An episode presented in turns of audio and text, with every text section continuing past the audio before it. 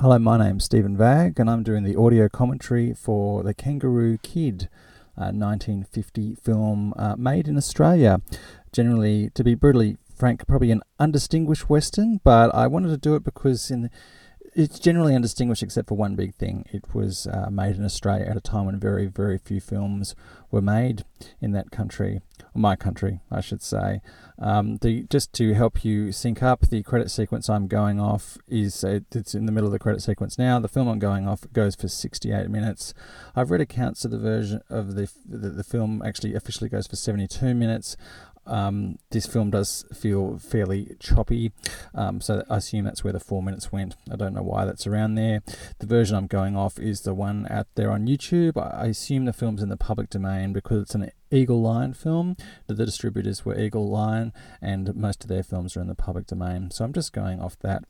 Um, this is actually quite, on its own terms, a, a very enjoyable, um, unpretentious B Western, um, with a great novelty factor. Of course, it's uh, made in Australia, most with the help of that man, man there, T.O. Macready, the producer Tom Macready. It's directed by Leslie Selander, who's, uh, if you're a Western fan of, of B Westerns in particular, you would have seen his name on lots of films over the years.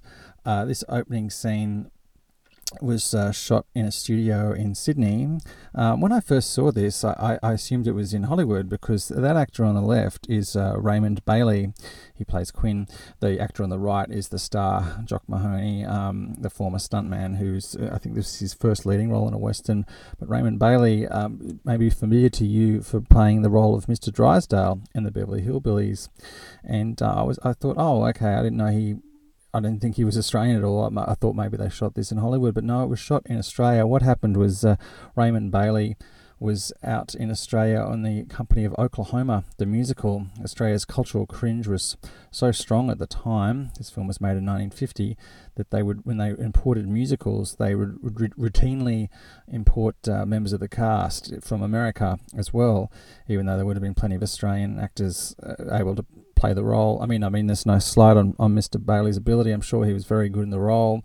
Just it wasn't exactly a star name, but um, that's how I guess I guess maybe insecure Australians were when it came to putting on American musicals. So when Oklahoma was touring, uh, they brought out some Americans, including Raymond Bailey, which meant he was in Australia to play uh, this small role in this film. The reason uh, why this film is so unusual is that um, this the uh, Australian film industry had been pretty much wiped out entirely by World War II. Um, during that period, there was only one locally made film called The Rats of Tobruk. We'd had a pretty decent industry in the 1930s, but um, when the war came along, it sort of was really knocked on its feet.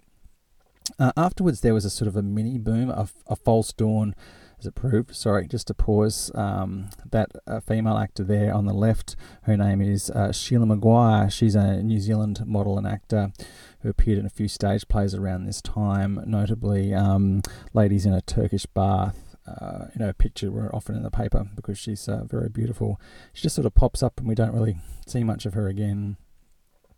Anyway, yes, so after World War II, there was a bit of a mini burn, a false dawn of the revival of the Australian film industry, led by the success of a uh, British financed film shot in Australia called The Overlanders that came out in 1946 and made a star of Chips Rafferty. That includes a gentleman called uh, Fred Ransom, who's in this movie. And also, there was another Australian film at that time made with overseas capital called Smithy, a biopic of Charles Kingsford Smith. And those two films were very popular, and people thought that, oh, okay, the industry's uh, going to come back um, but it never quite did. Sorry, just to pause there. That actor there is called Ben Lewin. Uh, he was a very experienced um, stage and radio actor of the time. Uh, yeah, so what happens by the late 40s? There are quite a few uh, unsuccessful films made in Australia. Ealing Studios, who financed The Overlanders, invested in two, two films that turned out to be flops Eureka Stockade and Bitter Springs. Both quite good films, by the way, they were just financially unsuccessful. In Columbia Pictures, who'd financed Smithy, weren't making interested in making any more movies, and Australian distributors and cinema chains were very reluctant to in, invest themselves. Some of them had been burnt, and filmmaking is a very uncertain industry. So um, for the for the 1950s and 1960s, uh, filmmaking in Australia was really really hard. The, this country only turned out about maybe one or two films a year, of uh, of which of this this was some. This was one. Sorry. Um, in 1950 there was still optimism; things could get back on track. Um, when this film was made. Um, Sons of Matthew, that's a 1949 film, had been a big hit, and uh, Charles Chauvel, the director of that, was going to make another one. Ken G. Hall, who had been very successful in the 1930s and he'd made Smithy, he was trying to make a version of Robbery Under Arms. Um, so Alexander Korda was trying to make a, a film from the novel Smiley, which actually would be made for a couple of years later. And 20th Century Fox were looking at making a film called Kangaroo that's what it became known as Kangaroo. There was also a planned biopic of a pianist called Eileen Joyce, which ended up becoming Wherever She Goes. So um, the 1950 when this film was made, there was it was sort of like there was some co- optimism that things might turn around, but within a year or two, that was that was pretty much over. Now, sorry, just a note on this uh, scene. This is shot in the Blue Mountains, which is just to the uh, west of Sydney. Stunning region, region uh, definitely worth seeing if you ever come to Australia. That gentleman uh, on the left uh, is Alec Kellaway. He is uh, the brother of Cecil Kellaway, who some of you may know. He had a very long career in uh, Hollywood. Um, the Kellaway family were actually originally from South Africa and they immigrated to Australia where they had quite a lot of success on stage. Cecil became a stage star, which then led to Australian films with Ken G. Hall, who I've mentioned. And there's some kangaroos. Sorry, this film is full of lots of shots of native fauna and flora. Um, and Cecil Kellaway sort of starred in a few Australian films, which helped him get into Hollywood, and he had a very successful long Hollywood career as a as a character actor in films like The Postman Always Rings Twice and Guess Who's Coming to Dinner. And that's his brother Alec. Alec was also a stage actor, not quite as successful as Cecil, but an excellent actor in his in his own right. He was a a semi-regular in Ken G. Hall's films of the 1930s, films like Dad and Dave Come to Town and Come Up Smiling. He always, he, you know, he played support roles, but he was always excellent. He was a particular favourite of director Ken G. Hall because he said Alec would always disappear into his role, and he certainly does. Like every role that Alec Kellaway plays, you often sometimes have to do a double take to realise it's him because he really buries it. You know, he's not like a, say a Walter Brennan there's some koalas. Sorry, uh, you know again what I mean, shoving in pictures of local fauna. Um, yeah, he's not like a Walter Brennan. Not that Walter Brennan's not wonderful, but um, Walter Brennan sort of played variations on a very specific persona, whereas Alec Kellaway sort of buried himself in his parts, um, and he sort of he uh, was very busy actor on stage mostly while there were very few films made in Australia in this time, Australia had a thriving radio and theatre scene up until around about 1956, when that's when TV came to Australia and things got a bit more difficult. So um, all the Australian actors you see in this, and there are quite a few, they were predominantly radio and, and theatre actors because that's what they had to do. Anyway, the first mention, uh, the first mention I've found of this, been able to find of this film, came out in November 1949, the American producer Howard C. Brown announced he wanted to make a western in Australia called The Adventures of the Kangaroo Kid. He was going to do that in collaboration with Australia's Embassy Pictures for release by Eagle Lion. Uh, and Brown said he wanted to film the movie in the hills of Sydney at a new studio and hoped to start filming on January the 15th in uh, 1950. In the final event, this film didn't start until March. Uh, Brown said he wanted to star Richard Denning and Adele Jergens, with uh, John English to direct, and he wanted an actor called uh, Kippy Valdez to play a native girl, which I found interesting because there's no inverted commas native girl in this final film. It made me wonder that maybe um, in original draft of this film there was someone who was meant to be a native girl, unless it's uh, the p- part of an Australian girl. I, I, assume when they say native, I assume that they meant someone who was going to be Aboriginal. Anyway, in January 1950, it was announced that uh, The Kangaroo Kid was going to be the first in a series of low budget films that were going to be made as a co production between Australia's Embassy Pictures and Howard C. Brown Productions. The Australian producer Tom, Tom Macready, he'd flown to Hollywood before Christmas in order to sign the deal. Um, Tom's brother Alex, who op- acted on this as a production manager, said The Kangaroo Kid is the first Australian film for which distribution contracts have been signed before the film has started. American distribution may give our boys and girls a chance to make good in America. Wait, sorry, just to just to pause there. Those two actors there. That's Martha Hyer on the left, um, and Guy Doleman on the right. Now Martha Hyer, this was very on early on in her career. Um, she's a very she's better known for being blonde, you know, not to sum it up. You know, a, a, very good actor. She was Oscar nominated for Some Came Running. You may remember her from the film The Carpetbaggers, and she later went on to marry the producer Hal Wallis. She actually wrote a memoir in which this film does not feature, even though it was made. you know, that coming to Australia, you think that would have been a bit of a trip. Anyway, I think when I read that, I was maybe a little bit put out because I'm of course Australian. Um, Guy Doleman on the right, he um, was uh, from New Zealand originally that moved over to Australia to further his career. Um, he ended up leaving um, Australia to go to England for a period of time, and he pops up in films like The Ipcress File and Thunderball. And uh, Guy Doleman had previously been in a film made by uh, Tom and Alec Macready, the Macready brothers, called Always Another Dawn. So he was a, he was a favourite of theirs. And incidentally, by the way, this town is Sofala. It's a town located just out of uh, Bath, Bathurst, which is a town which is just west of Sydney. To orientate yourself to it was um, a, it's a tiny place. One stage in the 1850s, it was a gold rush town. That's why it exists, and it had about 10,000 people. But they left kind of pretty quickly once they dug out most of the gold. Um, and by the time this film was made in 1950, they I think they had about 140 people. But it, it, did mean, though, that there were a lot of uh, useful buildings still left standing, which they could use. That actor there is called uh, Charles McCallum. He was, uh, again, a very experienced actor from radio, theatre, and film. His career spanned, um, he was in the silent version of the novel For the Term of His Natural Life, which came out in the 1920s, and he was also in the uh, famous Australian miniseries Return to Eden in the 1980s, so his career ran the real gamut.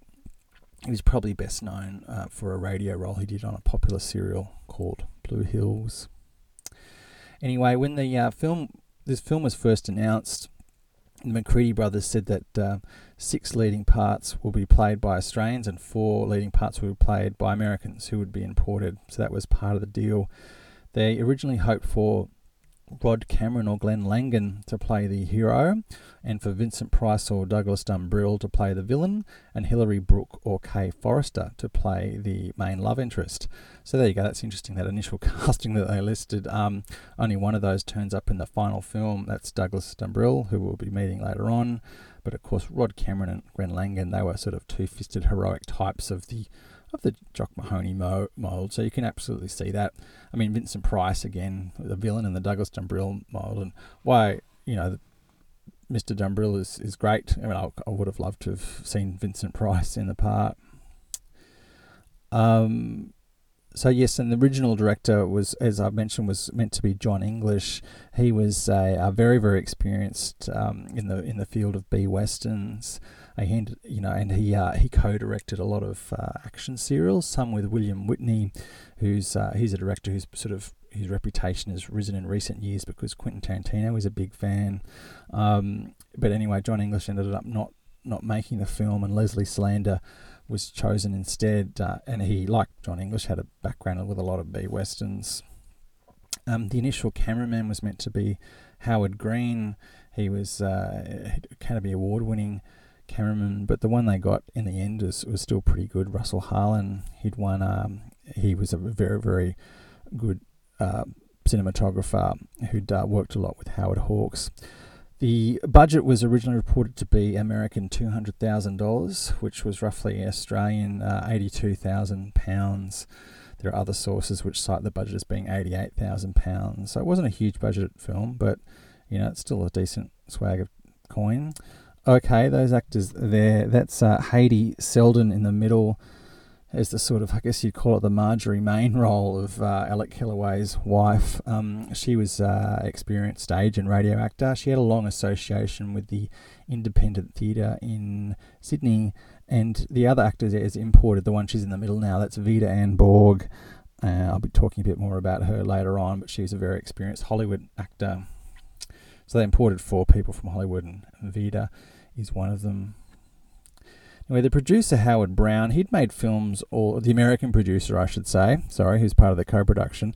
Uh, he'd made films all over the world, including Africa, South America, Spain, France, and the Hawaiian Islands.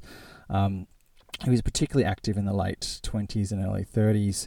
He'd worked on uh, the film Taboo with Robert Flaherty and a film called Mamba made in Mozambique.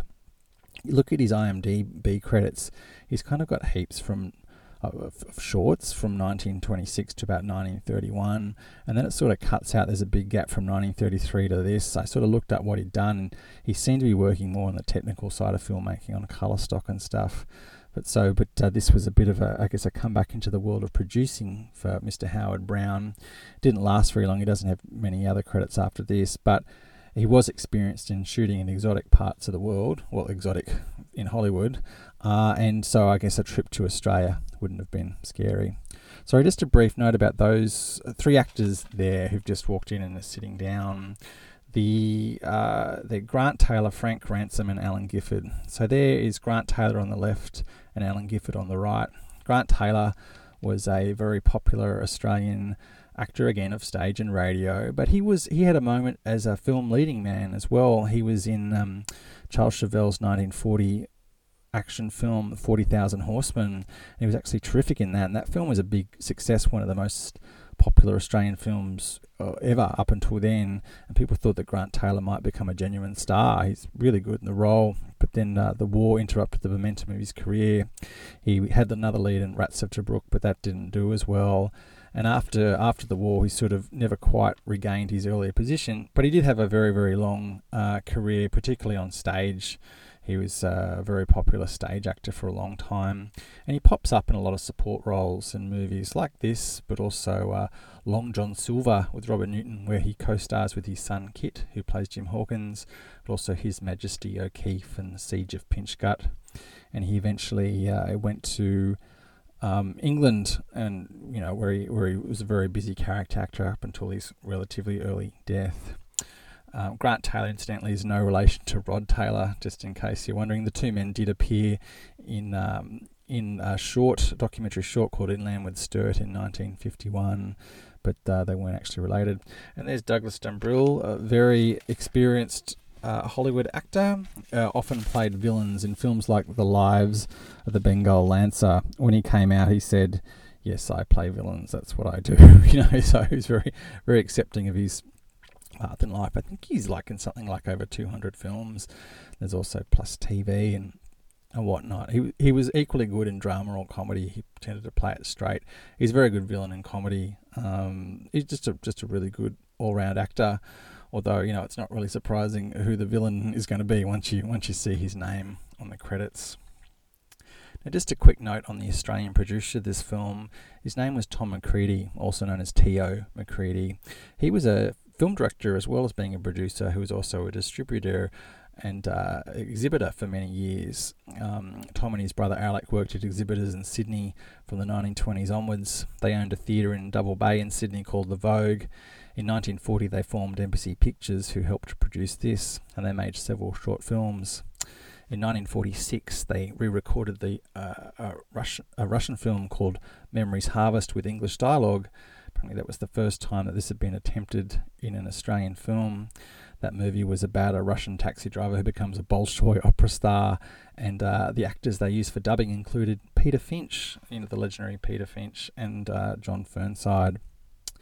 Anyway, the Macreadys decided to get into filmmaking after World War II, and they made a movie, which I've mentioned before, called Always Another Dawn, that came out in 1948, and Guy Doleman was in it, and also uh, Charles Tingwell. It's not hard to source a copy of that movie. It's kind of an interesting wartime melodrama. Uh, what how would happen is both brothers produced, and Tom Macready would direct. Charles Tingwell, who was in the film, said that Tom Macready was a meticulous director who was easy to work with and who tried to get as much realism as possible into every shot. He said Alec Macready, his brother, was a cautious executive producer. Anyway, they were pretty happy with Always Another Dawn and they announced plans to make a couple of follow ups. Um, they made a film afterwards called Into the Straight, which is a racehorse melodrama. Charles Tingwell's in that as well. But that film didn't do as well, and, and I think they were maybe beginning to think um, think internationally. They said, okay, well, let's maybe try to do a co production. In 1949, Alex Macready said 85% of screening time in Australia was taken up by American films. British films occupied 14%, leaving only 1% for films made elsewhere in the world, including Australia. And that's pretty much true. Uh, the Macreadys felt that any inroads on screening time made by Australian films would save dollars, and Australian films given world screenings would earn dollars. And so I, I think and it also could um, portray Australian character, Australian way of life, and the scenery. Uh, and that was all. That was all really, really true. So they were very passionate about um, starting up uh, industry here. But unfortunately, this t- this ended up spoilers being the last film that they ever made. But in 1949, their program was to make five pictures costing it around £50,000 each, and they wanted to make in four months. And they had a whole bunch of projects on the go one on the Flying Doctor Service in Western Australia, an adaptation of a book by Dale Collins called Vulnerable. They wanted to put Guy Doleman in that. So when they made this movie, they were really keen and they were hoping to make a bunch of others. This was the one they managed to get up, uh, probably because it uh, attracted some, presumably, some Hollywood finance. Not actually sure where the money came from, but I, I'm guessing it would come from, from mostly from America. Okay, these two actors here, the henchmen. So I've talked about Grant Taylor. The gentleman uh, on the far right is called Frank Ransom. He's an interesting guy. From what I've been able to find out, he was kind of a, a, stockman you know, an Australian bushman, I guess our equivalent of a cowboy, and he'd served in the services during World War II, but then he got a job on the Overlanders because of his skill with a horse helped him. Actually, he has quite a decent, tough uh, presence. And uh, so he appeared in the in the Overlanders in a support role, and uh, that was a big success, and that sort of kicked off a quasi film career. I don't think he would have been busy enough to do it full time, um, but he pops up in films like uh, Eureka Stockade and also uh, Kangaroo, the more uh, 20th Century Fox film that was made after this. And so here he's sort of playing basically uh, a henchman. So he's quite quite effective. I think he's a sort of actor. If the industry a bit bigger, he would have been quite busy as a sort of stuntman. So um, of course, Jock Mahoney himself was a, was a stuntman turned actor. Indeed, only a few years before this, he had been the stuntman for uh, another Australian, Errol Flynn, in the film called uh, The Adventures of, of Don Juan. The story for this was written by an Australian. It, this credits say it's based on a story by Tony Scott Veitch. Well, he was mostly Australian. He was actually born in Scotland, uh, but he immigrated to Australia and he was a very very busy uh, writer. He wrote a lot of um, radio plays, but also pulp westerns. Um, he did he, he specialized in action adventure. Like amongst his radio plays, they had titles like Heart of the Territory and Overland Patrol. He also wrote spy thrillers and historical fiction. Uh, he wrote he wrote scores of westerns, like literally score. This is at a time when the pulp western market was very strong in Australia. Uh, he often wrote them under pseudonyms, including uh, Scott McClure was his most common one. And he did the occasional feature film like this one, but also uh, later on he moved briefly to England, like many people did in the in the 60s who worked in the Australian film industry. Um, among his credits was uh, the Bloody Judge, a 1970 film, but also a 1965 movie with Richard Todd called Coast of Skeletons. So that's Tony Scott Veitch. He's credited with the story. The actual um, screenplay was by a gentleman called Sherman Lowe. He was a very experienced screenwriter who specialized in action melodramas. He wrote a lot of uh, serials like The Green Hornet Strikes Again and uh, The Phantom from 1943, which was actually a hugely popular comic book in Australia and specifically. But um, Sherman Lowe wrote the script for that. And you know, he was a B movie guy.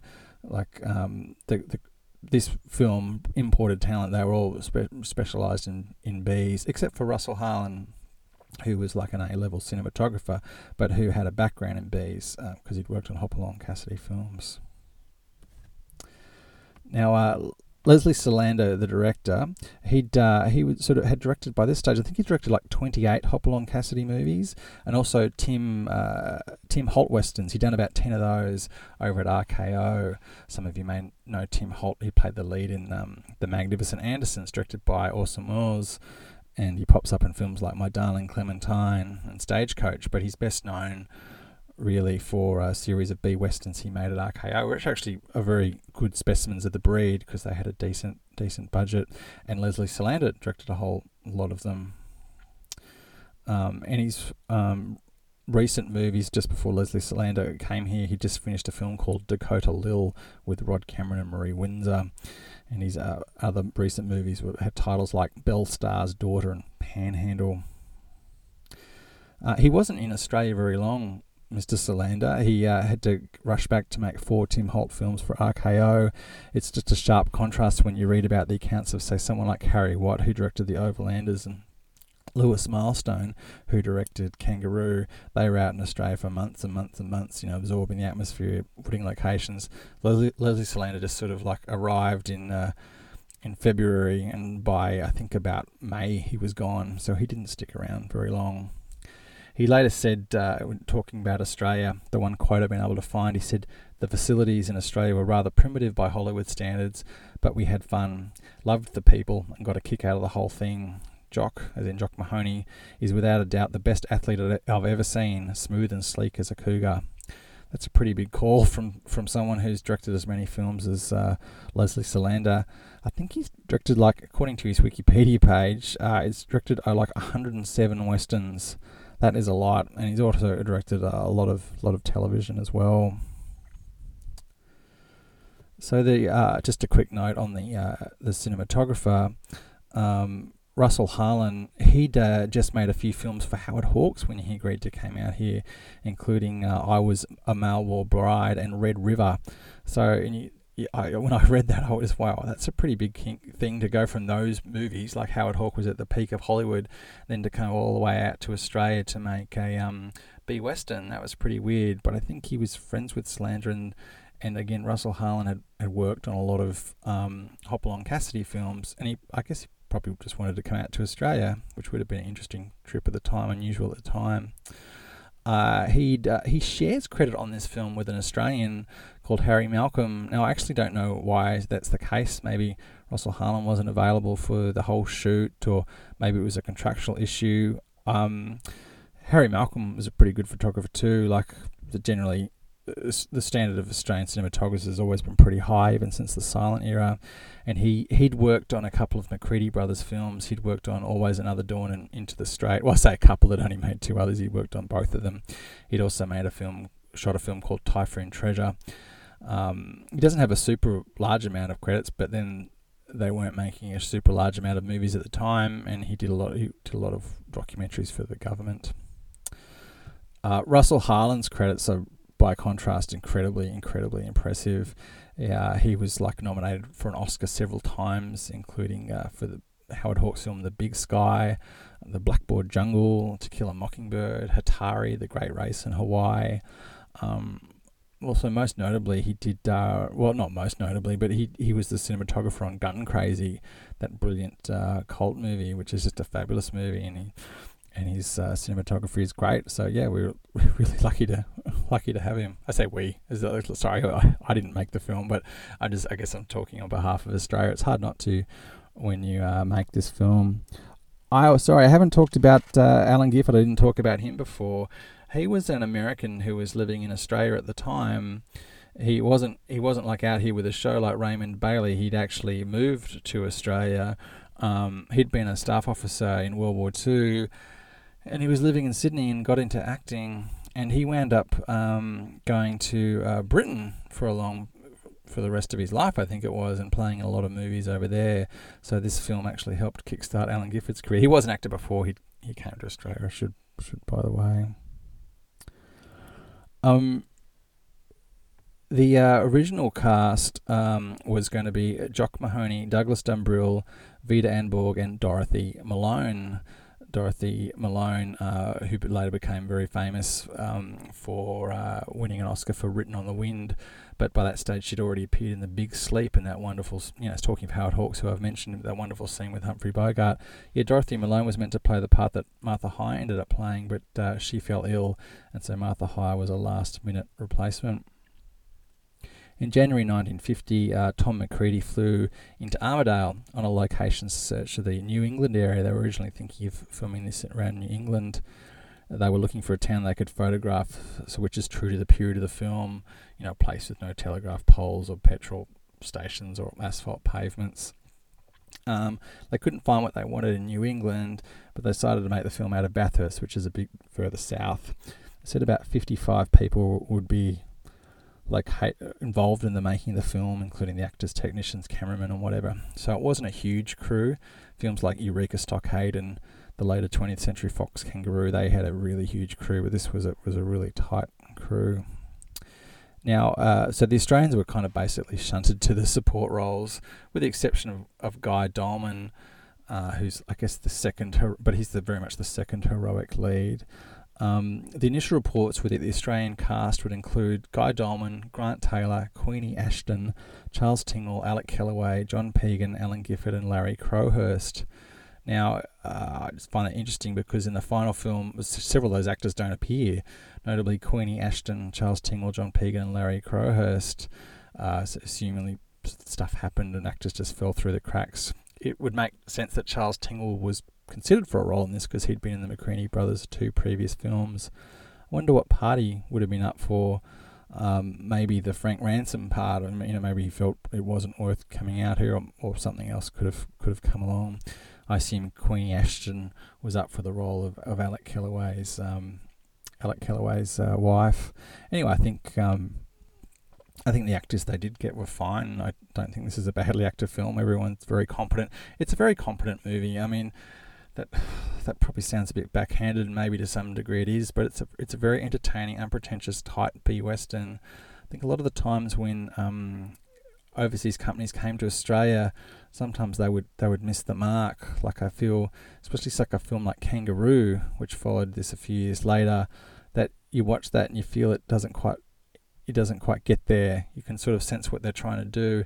It doesn't quite reach there. And also later on in the fifties. Um, Hollywood company came out to make uh, a version of the classic play Summer of the 17th Doll, and that version doesn't quite get there either, but I think this one hits its mark. Sorry, uh, just to pause, that actor there is Claire Woodlands. He is a, an Aboriginal actor who, to be brutally frank, I haven't been able to find that much about. Um, it's the sort of part that the, the Aboriginal actor who sort of took these sort most of these roles in the 40s and 50s was a was a man named Henry Murdoch who's a fascinating uh, person and whose, whose life should be better known. He was a stockman turned actor in films like The Overlanders and Bitter Springs and Dust in the Sun. He's uh, not as in his great screen presence and not nearly as well known as uh, as he as he should be. Someone like say Robert Tudawali, who was in Jedda, is uh, better known. But um, and he normally sort of played these sort of roles, but um, but no, he doesn't. And they have this gentleman called Claire Woodlands, who I, I, I don't know that much about. So sorry about that. But um, but if any if anyone cares to cares to fill me in, please please drop me a message. And there's the stuff with the boomerang, because this is very much Australiana as exotica. Something which I think annoyed a lot of critics when this came out. But I mean, it is what it is. I mean, I guess. Hollywood goes to Africa, they're going to shoot lions and hippos. They come to Australia, they're going to film kangaroos and koalas. Anyway, Guy Doleman, uh, who was in this when he was making this film, he'd been on tour in a play called Edward My Son with uh, Robert Morley's company, and he had to get permission to appear in this. So here's some action sort of stuff. Um, just a note on Sofala, that where this was shot. That town advertises itself as Australia's oldest gold rush town um, and apparently it still looks a bit like a movie set. Uh, they were still, even though the big gold rush days were very, very only lasted a very, very short time. Um, there was still some gold in the area, so it attracted prospectors and some mining for a very long time. It it um, it was going till about 1948. They were still doing some commercial gold mining in the district. Uh, the the town has been used for other movies, uh, which isn't surprising, I guess, considering it's not too far from Sydney. In 1974, it was used as a setting for a film directed by Peter Weir called The Cars That Ate Paris, which is a, a big cult movie, a fascinating film. Uh, and they also shot some scenes for a 1994 film called Sirens. That's with uh, Hugh Grant and Elle Macpherson in it. Um, you know, and both films I think because the town looks old worldy, for lack of a better word. The interiors were done in the studios of Commonwealth Film Laboratories in Sydney, and that was a was a sort of a production house and post production house, which occasionally dabbled in making movies. Um, like uh, two of their more notable productions included Mystery Island, which was made in the 1930s. That was one where two of the leading actors. Uh, it was it was filmed on on um, Lord Howe Island or Norfolk Island. Sorry, I can't know off the top of my head. And two of the actors decided to take a boat back to the mainland, and they disappeared, and vanished, and were never seen again. Presumably drowned. That's so. That's the 1937 film Mystery Island, and they also made a film called Typhoon Treasure, which Harry Malcolm, who helped shoot this shot, that's a 1938 adventure film. And they also invested in Rats of Tobruk, the Charles Chauvel movie, which uh, Grant Taylor appears. So here's some uh, stagecoach, stagecoach robbery, and even though this is a, a, meat pie western, which is i.e. like an American western, basically just transplanted to Australia, um, we did have coach services, and they did get held up. Um, the most famous coach line in Australia was, of course, Cobb and Co. and uh, bushrangers would would rob it. And there are very many Australian bushrange novels and plays and films where r- robbing the coach line uh, is a thing that happened. So so yes, so we do have there is a historical basis for this sort of stuff. Um, filming started in March 1950. It went for about four weeks, which is a relatively short shoot. They uh, went on location first, and then they went to Sydney. It was relatively trouble. There was a there was a bit of rain, but uh, by April 1950, the lead actors from Hollywood were back in Hollywood, and um, Leslie Selander flew back in May. The film was edited by an Australian called Alex Alex Ezard, who was probably the leading editor in the country in the 1950s. Well, it's, it's his na- name who pops up on uh, on all the uh, Australian feature films. It's generally he's generally the guy who edited edited them all. Uh, there were some rain issues, which I've mentioned. Uh, it resulted in floods, and that wrecked the company's equipment. Uh, and apparently, uh, they also had a bit of difficulty with untrained horses, which played a part in the film's action. But I, I don't think it was overly harsh. Of course, uh, Jock Mahoney there, he was a stuntman, so he would have been very good at action. And people like Grant Taylor and Frank Ransom were experienced at it too. I might just talk a little bit about Mr. Mahoney there, who's being held up by the baddies. Um, apparently, he was a breeder of horses in California before the war. During the war, he he saw uh, active active service. Um, he went to Hollywood for a film test after his discharge, and he wound up getting a uh, contract at Columbia Pictures. He was a protege of Gene Autry, and uh, just before he'd made this, he'd uh, just completed a role in a western called The Texas Dynamo with Charles Starrett. Uh, Mahoney went on to um, have a pretty decent career as a western star, appearing in various series and whatnot. He was also Tarzan in the Tarzan series. He was he married um, Sally Field's mum, so he was Sally Field's stepdad. And in her memoirs, she has some quite uh, harsh things to say about him, but that's there if you want to follow that up. Uh, yes, which which does actually make looking at this film a little bit difficult at times. Uh, he he uh, was a very good screen presence. I feel never quite made it to the top rank of stars, but was always you know particularly good in action roles because of his his physical abilities, and I think he has a, quite a lot of charm and charisma. Um, yeah, yeah. So it's you know like like it was either him or Rod Cameron, I guess, you know, some, or Glenn Langan, someone of that level. I think, um, yeah, it was good to have Jock Mahoney. I actually think maybe they could have had had him done more action, but I guess the time was time was tight and the budget wasn't big enough to allow for something like that. Veda Ann Borg. Oh, there's some kookaburras again because it's Australia and they just wanted to remind the audience of that fact. Uh, Veda Ann Borg, who's his, uh, I guess, love interest, even though they don't spend that much time together, she was a model who'd uh, turned to acting and had a pretty decent career. In the early 40s, 1940, uh, she'd had a nasty car accident that almost uh, killed her and she needed, I think the press report said she needed like something like five operations over two years to repair her looks. Uh, she'd recently, before making this, she'd recently appeared in a Greer Garson movie called Julia Misbehaves, and also a film called One Last Fling with Zachary Scott and Alexis Smith. And she'd uh, just um, played what she described as a very mean heavy in a Tim Holt western called Gun Thunder. When she came out here. She's the one who tended to get most of the publicity. She said she was practicing her Australian accent, and because if it isn't good, she'll be axed out of existence. I'm not quite sure that she ever quite mastered that, but anyway. Um, she was married to Andrew McLaglen, who was an assistant director at the time, and he was the son of the actor Victor McLaglen. And Andrew McLaglen later went on to become a notable director, um, particularly of like films starring John Wayne, but also The Wild Geese. Um, Veda Ann Borg said she was crazy about her part in this film because uh, she normally played the other women. She said years of playing meanies and the other women in front of the cameras can be frustrating, but uh, her character in this film, she said at the time, is a warm, down to earth, and a good sport. She also said Australia didn't mean a thing to her before she came to Australia except as that place down under. She didn't read up on anything about Australia before she came there, but she praised the oysters and lobsters. so you know, I mean, in, in Veda Ann Borg's fairness, you know, that's a quote from that's a quote from a newspaper article at the time. You know, whenever a, a visiting celebrity, even now when they come out, it's like, what do you think of Australia? Tell us how great Australia is. Um, yes, but she's a likable presence in this film, even though her part isn't very big. And there's a platypus. They're really going for the animals in this movie. They're like really laying it on with a trowel. Incidentally, um, of course, the budget wasn't big enough uh, to pay for colour photography, which I completely understand with, but at the same time, I think is a bit of a shame because um, I think uh, because this will, how amazing would the Australian locations have looked in colour. I mean, you just have to look at something like Kangaroo, you know, which came out a few years later, which dramatically is flawed, but the visuals are, are great. And I think that might have helped this film have more of a life afterwards, but of course they weren't to know that. The the B movie Western was sort of on the very much on the way out by the time this was made.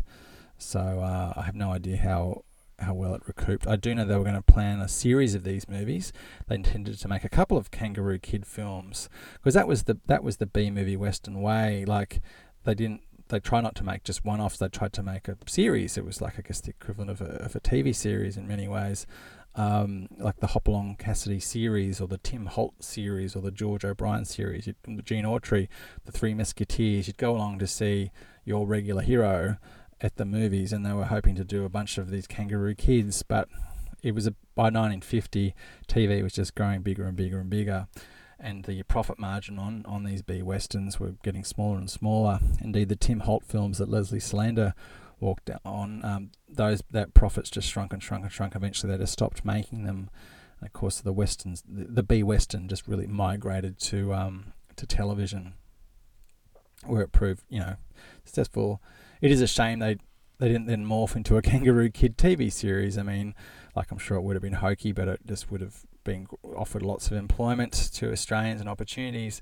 They did end up sort of making a version, not the, not the people who made this, but there was a sort of meat pie western show. It was called Whiplash, made in the early 60s, about a coach driver that starred Peter Graves from Mission Impossible. That had a short run, and um, so yes, yeah, so they did sort of they did wind up making a, a regular series. Anyway, um, Alan Gifford, yeah, just I should briefly sort of talk about him again. He was, um, I'd mentioned he was on staff. He was on General Eisenhower's personal staff during the war. He handled all Eisenhower's entertainment problems. so you know, like he was the he was the head guy, and he, and he worked at the um, War Crimes Commission at Nuremberg, and uh, so he was. Um, he was uh, very much plugged in. So very, you know, a lot of a lot of actors went into the army and worked into the, it, in, you know, helping entertain the troops, but not many of them wound up as a colonel on Eisenhower's personal staff. So he was a very, very high ranked uh, person in that regard. So yeah, so one, when this film was being made, or just before it was made, Macready said they wanted to make um, a bunch of these sort of low budget quickie movies made at the American market. Uh, they, and the Macready said he believed that one well produced all Australian film could net about a million dollars from overseas screenings, and he reckoned his company could turn out about ten films a year. So that was that was very very bold, you know. Um, but you know, good on him for um, for being positive about it. Uh, and he, even after this film had been made, when it was being edited in July 1950, it was reported that Mahoney would return to Australia to make two sequels once he'd finished making the film Santa Fe. Uh, the film was a, reportedly released in about 3,800 theatres in America. That's a press release. I haven't got anything to back that up apart from that. And they were going to make the f- dub the film into Spanish, Italian, French, and Portuguese, which wasn't uncommon for a lot of movies. But um, the production of B westerns was was very very streamlined. However, the film was not a uh, was not a huge box office success. It wasn't really the film's fault. I think the film all hits the beats that it sent out to do, but it was just too hard at the time uh, with the environment. Variety magazine called this a smartly paced cops and robbers pick that should pull down a healthy coinage where they like their fare raw, if slightly corny. So that's just how the reviewers in that magazine spoke and or wrote rather, and I think they were accurate. Yeah, it is. It's a it is smartly paced. It's a cops and robbers pick. Um, I I think some of the writing is quite clever. In particular, I like how Guy Doleman is a is a good guy, but he suspects Jock Mahoney of doing it. I mean, it's not hard to guess who the villain is, but I mean that's not super hard. It's um, there's some stuff coming up involving the father, which is quite emotionally powerful. That's maybe sort of skated over. I th- wish more had been done with Veda Ann Borg, but um, but yeah, I think this is a this is a solid movie. I think Jock Mahoney's a good hero. I think Grant Taylor and Frank Ransom are excellent henchmen, and you know, and there's there's some pretty good pretty good action. Um, American reviews, sorry, Australian reviews were mixed. Some people cringed, some people took it in the right spirit. The Sydney Sun Herald said uh, this small scale outdoor film produced on location in Australia by a Hollywood company won't raise much ire or hilarity amongst Australian audiences through lack of authenticity. It won't raise much excitement either. So that's a backhanded notice. The uh, Adelaide Advertiser said, um, counting heads, the Australians seem to be unduly represented among the baddies. so Alan Gifford, Grant Taylor, and Frank Ransom enter the spirit of skullduggery with zest, but Douglas Dumbrille recalls the Hollywood tradition of polished villainy. I mean, I guess if you want to get pedantic about it, yes, Australian villains outnumber Americans. I guess, mate, what is it, 2 2? Yes, Douglas Dumbrille and and Alan Gifford, who's sort of half a villain, Frank Ransom. Yeah, yeah, okay. if you want to, if you want to add, um, the uh, Hobart Hobart Mercury did a review which said the story often smacks of American Western technique, but action, suspense, a wealth of Australian scenery, and adaptation of incidents to Australian customs should make the film entertaining. Experienced Americans act splendidly and encourage the Australian players to give good performances. So that's a slightly culturally cringy review, but I mean, I think Guy Doleman and Grant Taylor, especially, were, and Alec Kellaway were all excellent actors who'd given really good performances before encountering Hollywood. But um, well, I do like this how the script does account for the fact that it's in Australia. There are some touches. It, it clearly had an Australian working on it when there was Anthony Scott Veitch. Things like, oh, we don't carry guns around here, and, and it's just things like that. There are some, you know, it's not it's not written with complete ignorance about Australia, um, despite all the shots of, of kangaroos and whatnot. It, the the screenplay does have Australian fingerprints on it, clearly, even though the leads are all American. It's very American in tone. Uh, the reviewer for the Melbourne Argus uh, called it a typical cheap Western quickie, but it also said it was the best handled film yet made in the country. Well, that's a. I'm not quite sure I agree with that, but um, the Argus said, in spite of the mediocre quality of cast, the stereotype script, and the general suggestion of cheapness, The Kangaroo Kid has all the virtues of the slick American directed show in being far away the best handled f- film made in this country to date. Unlike all other Australian made movies, pictures, the show moves, the camera work and the editing is smooth, and it all is nicely tidied up and has a distinctly professional air about it. Our local producers should closely follow sorry, sorry, I should closely study the simple, direct, and business-like way this show has been handled, and go and do likewise. The Kangaroo Kid adds no prestige to Australian movie making, but it does hand out a lot of useful chips for local production. You're like, oh, okay, that's one. That's a eh, again, it's a very cultural, cringy review. The film is very competently made, but I do think Australian, you know, Australian some Australian films have been slow and could be be a lot faster. But you watch something like you know, The Sons of Matthews got plenty of pace, and so is The Overlanders.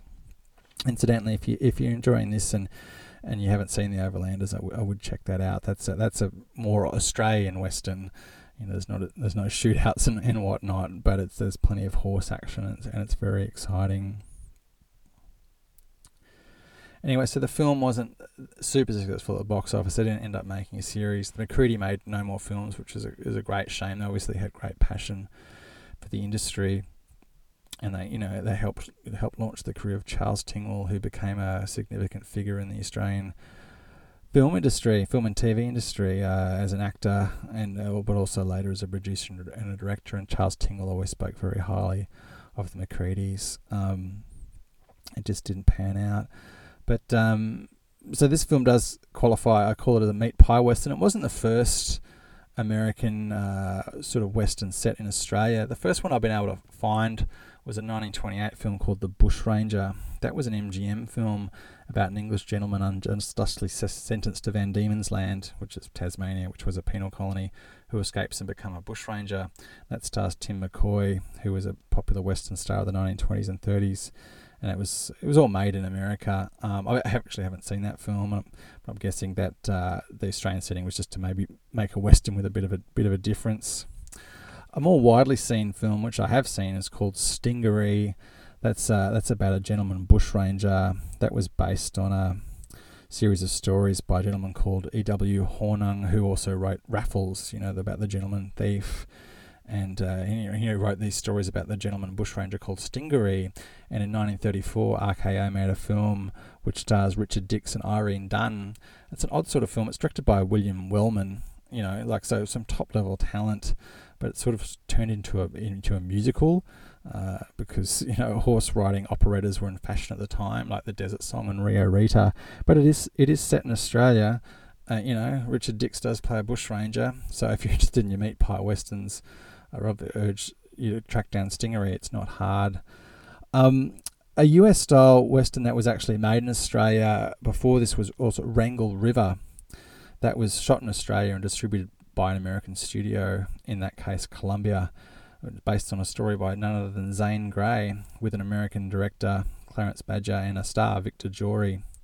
Uh, the screenwriters were Australians. That's Charles and Elsa Chauvel, who I've talked about elsewhere you can feel it's really like a, it's a Hollywood western um, imported imported into Australian setting. Uh, some interesting, you know, it's not, it's not a bad oater as they and they call it. Um, it has quite an interesting climax, which is a, a, duel with a duel with whips. You know, the, the hero and the and the baddie fight each other with whips, which is actually and which is weirdly enough that's how the finale ends of the Kangaroo, the 1952 film I've turned talked about a few times. That ends with a whip duel as well. I don't know what it was, but something something in the air. Um, another another uh, Hollywood meat pie western was Captain Fury. That one was all made that came out in 1939, and, and that actor Douglas Dumbrille appears in it. It was made by Hal Roach, who was best known for his comedies. I mean, he occasionally made other films, and uh, Captain Fury was one such movie. That's a, it's a bushranger epic. I mean, really, it's a western set in Australia with, I think, the word uh, bushranger written, you know, word cowboy crossed out and bushranger written instead. Although it does acknowledge that Australia was a penal colony, that one's got a fantastic cast. Actually, it's quite a good film. I enjoy. I mean, I don't get upset about Hollywood's depiction of, of Australia being inaccurate. I mean, Hollywood's depiction of American history was inaccurate. Um, uh, it's kind of flattering, and I find it fascinating to see. Um, Captain Fury stars Brian Aherne. Um, who is, is, is, in the title role, but it's also got George Zucco and Victor McLaglen and John Carradine, Paul Lukas and Douglas Dumbrille from this movie. So that's like a that's a really really good cast for essentially. I mean, I guess it, it was a B, Captain Fury. Like it wasn't an A. Maybe it was like an A minus. Um, but yeah, if you're if you're into meat pie westerns, Stingaree and Captain Fury are definitely definitely worth watching. Every now and then, people will continue still to make attempts uh, at Australian style westerns. Um, the Overlanders was a particularly successful client. That I wouldn't classify that as a meat pie western because that feels like an inherently Australian story. I think that's because, in part, um, Harry Watt was out here for several years. He was the director and writer of that, and he was he was out here looking for a subject matter for a film, and he really got to know the country and the people. and um, the story of that film is a, is a cattle drive, but it's very much rooted in Australian culture and you know and sensibility, and it's a really really good film. More obviously Western tale by the English was the version of Robbery Under Arms. I said when this film was being made, um, Ken G. Hall was hopefully hopeful of making a version of the uh, bushranger novel Robbery Under Arms, which I guess is probably the classic bushranging novel story that's been written. Rolf Boldrewood, it's been filmed a bunch of times and also turned into several stage plays. Uh, Ken G. Hall could never get the rights or get the money. It was always a bit confusing. Um, bushranger films were actually banned in Australia for a long period of time. You may not know that. I guess if you're listening to this commentary, I assume you do. But like bushranger films were the most successful in Australia from the beginning. Uh, the world's first feature film the story of the Kelly Gang was a bushranger movie, and, and there was a boom of them in the early 1900s up until 1912. And what happens is the government worried about all these Australian audiences going to see films about bushrangers, so they, they banned it.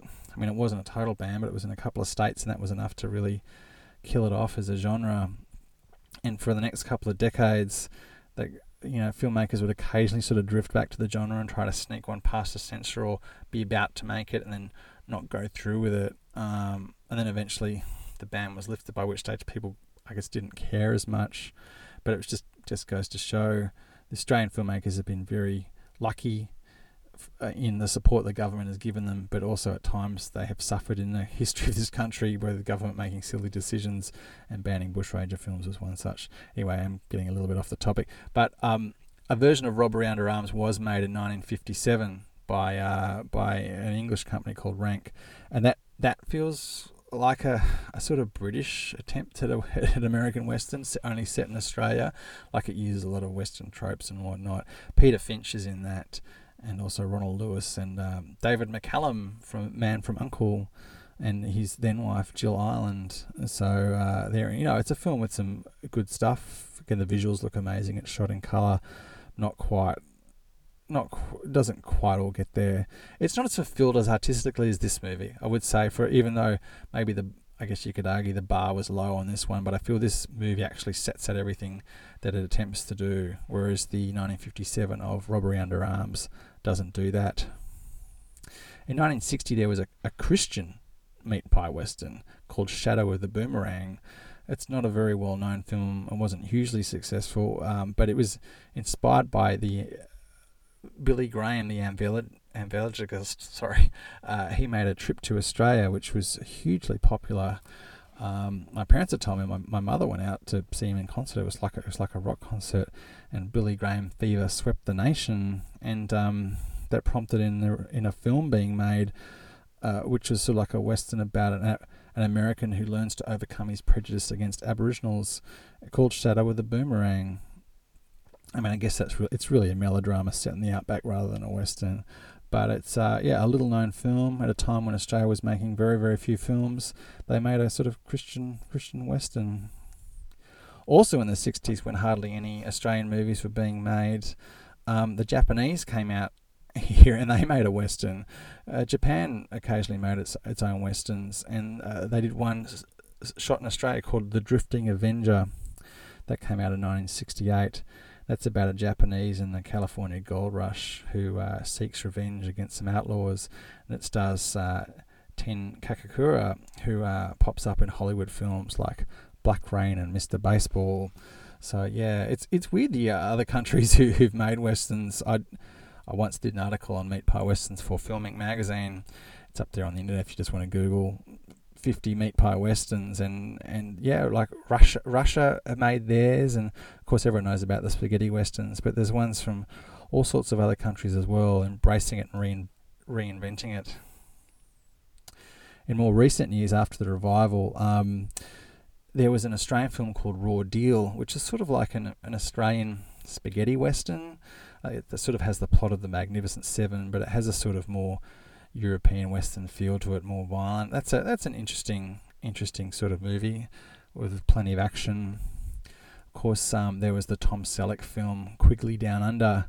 You know, like Jock Mahoney, Tom Selleck comes out plays a plays a um, plays an American who comes to uh, Australia and helps save the day. Although the, the initial setup of that film is different. He gets he gets brought out to be an enforcer for a landowner who's played by Alan Rickman, and he discovers that his job is killing local Aboriginals, something which unfortunately had a lot of basis in historical reality. And uh, only Tom Selleck, because he's a goody, he turns the corner and, and helps beat the baddies. And that had uh, that film was actually weirdly a lot like Kangaroo Kid in many ways. I think that was actually commented on when Quigley Down Under came out, like as in the the leads were all pretty much imported, and you had um, Australians relegated to support roles. Although in, in Quigley's case, the director was an Australian, Simon Wincer. Simon Wincer's actually directed a lot of westerns in, in Hollywood, uh, in particular the mini-series version of Lonesome Dove, which is probably, I guess the, would you say it's like it's definitely a masterpiece of the uh, of the of the eighties in terms of of the western genre. And here's Douglas Dumbrille pro- propositioning Martha Hyer in the back, in the back of a uh, of a coach, just in time to show how bad he is. So uh, my favourite Martha Hyer movie is actually a more obscure one. It's uh, First Men in the Moon. Um, that's a that's a film mate shot in Britain where she winds up. Uh, it's set in Victorian England, and she winds up on a rocket ship that's in the moon, and they sort of encounter aliens there. Oh, I don't know why I mentioned that. Just I just just really enjoy it. And he's the uh, is the police officer save the day. And, sorry, and an Australian an Australian is in First Men on the Moon, by the way. Um, Peter Finch. He has a cameo as a sort of bailiff character. I think the actor the actor who was meant to play that role didn't turn up that day, was late or something, and, and Peter Finch was making a film or visiting. He was in around, and he agreed to play the role, and it's kind of fun. He was uh, Peter Finch had actually just left Australia, so he wasn't a candidate for that.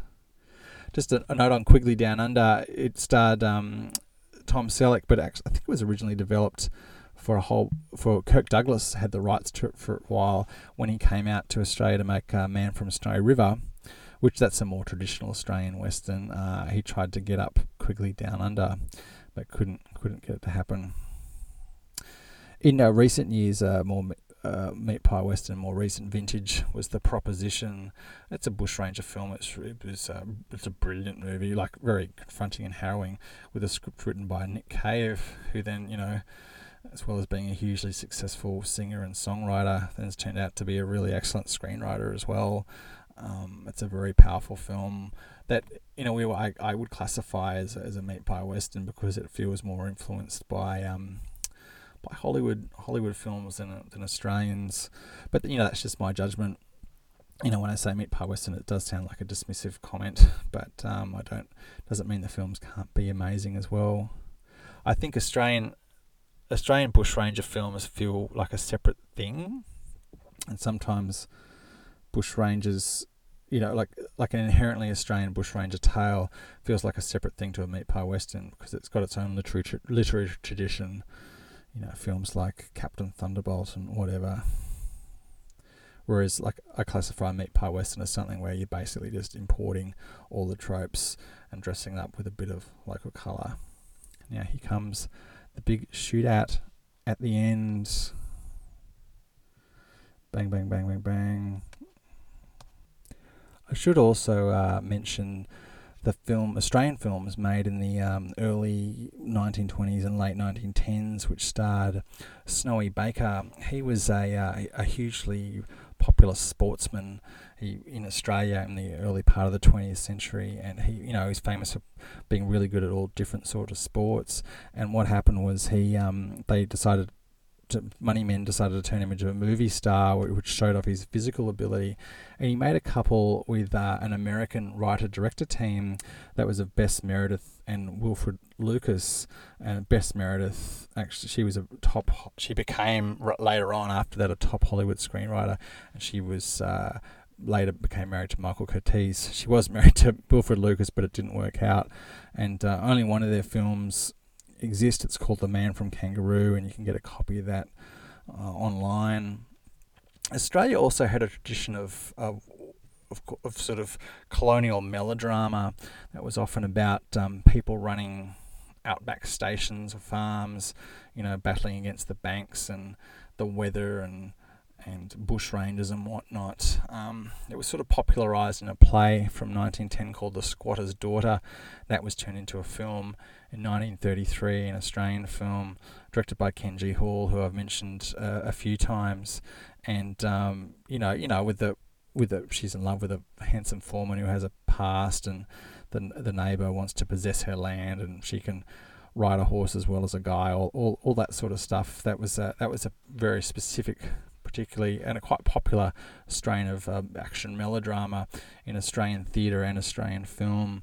And it, and it lingers on to the present day. I mean, something like McLeod's Daughters, a TV series uh, from over a decade ago that was hugely popular internationally, and that was very much in the spirit of something like something like um, The Squatter's Daughter course, that was more female focused, and I really still think there would be a, a, massive market for something for something like that. This film isn't particularly female focused at all. Of course, it it's uh, it's mainly about the boys. But again, it was its main target audience was uh, was young boys to to watch it. Uh, Bitter Springs, which was the uh, commercially unsuccessful film made by Ealing Studios in the wake of the success of The Overlanders, that sort of has a bit of elements of, of Western tropes in it. That's about a about a pioneer family, Australian inverted commas pioneer family, who come and to uh, out to a property and, and find that, uh, the Aboriginals are, are, are, there, you know, and so they wind up clashing clashing with them. Of course, that's a massive issue in Australian history: the battle between white settlers and uh, and the Aboriginal inhabitants, and it's, a, it's still a very very hot topic subject today. And that film is one of the few that actually attempted to tackle it. Um, didn't do it in a way that was quite successfully dramatically, but it, it did try and it did acknowledge these things happen. And often that's just entirely avoided. Uh, similar issues I think American films have with the, the, the, the deal with the the issues involved with the um, original Indian inhabitants of the land and uh, Bitter Springs did try, but the public wasn't willing to embrace it. The film wasn't successful, and which is a shame because it was really an attempt to do something to do with a very important issue in Australian society and Australian history, but it didn't work out. Of course, this film doesn't try anything like that. These are quite this is quite a good horse racing chasing scene here, incidentally, by the way. Although at least it does have an Aboriginal character, and yes, that Aboriginal character is used as a sort of form of exotica, but I guess at least he is seen. They haven't they haven't ignored him, so to speak. Um, yeah, the Australian film industry's treatment of its Indigenous peoples hasn't always been fantastic, um, and often it's particularly at this stage. Uh, Aboriginal people reduced to being a piece of exotica, but at, le- at least they are being seen, and that and that is something. That's quite a good good shot there too. Um, Chips Rafferty even starred as his own sort of cowboy hero shortly after this. Um, he was in a film called The Phantom Stockman. Uh, that came out in 1953, and that's uh, that's like a, it's an in- interesting looking film. It's interesting to watch for uh, for Australians in particular. It's a little bit slow moving compared to Hollywood. It certainly not doesn't have the pace of something like this and all the action packed stuff. Um, you know, this one really hits hits its beats and does what it does what it tries to do very very well. Grant Taylor, of course, who is who I talked about, who plays one of the henchmen. He starred in a film called Captain Thunderbolt, which was made a few years after that uh, 1953 film. Um, that was directed by a guy called Cecil Holmes, who was a bit of a, a bit of a left winger in real life. Um, so he sort of made it, constructed it so that Thunderbolt was more a victim of the upper classes um, than a, um, than a, you know, like a, you know, which is that's a sort of stock true thing with with your with your outlaws in movies to to make them it's poor them, it's not their fault. Um, however, the glaring thing about Captain Thunderbolt, I'm talking about the treatment of Aboriginal people, is um, in real life, Captain Thunderbolt had an Aboriginal wife who was crucial to his career and indeed helped him, you know, helped him a lot of his escapades, and she's completely rewritten out of his life in the film. That was Grant Taylor's last lead role. Anyway, and uh, but it, I think probably the best Hollywood film made in Australia was The Sundowners, and that came out about a decade after this. That was uh, directed by Fred Zinnemann with Robert Mitchum from a um, novel by Jon Cleary, and that's excellent. Thank you very much for joining me for this uh, commentary. I know it's not long, and I, to be honest, I ran out of stuff to say towards the end because there's really not that much to say about um, about the Kangaroo Kid. It's unpretentious western. Uh, it does what it does what it tries to do. Uh, it was one of the very few films made. It's a shame it they kind of didn't try to do that a few years before. They did try to, you know, they, they did try with Rangle River, and they were going to make a sequel to Rangle River at one stage, but it didn't end up happening, and, and neither there was to Kangaroo Kid. But it, it does exist, and it's a it's a, it is a time capsule. Um, so thank you very much for listening. Cheers.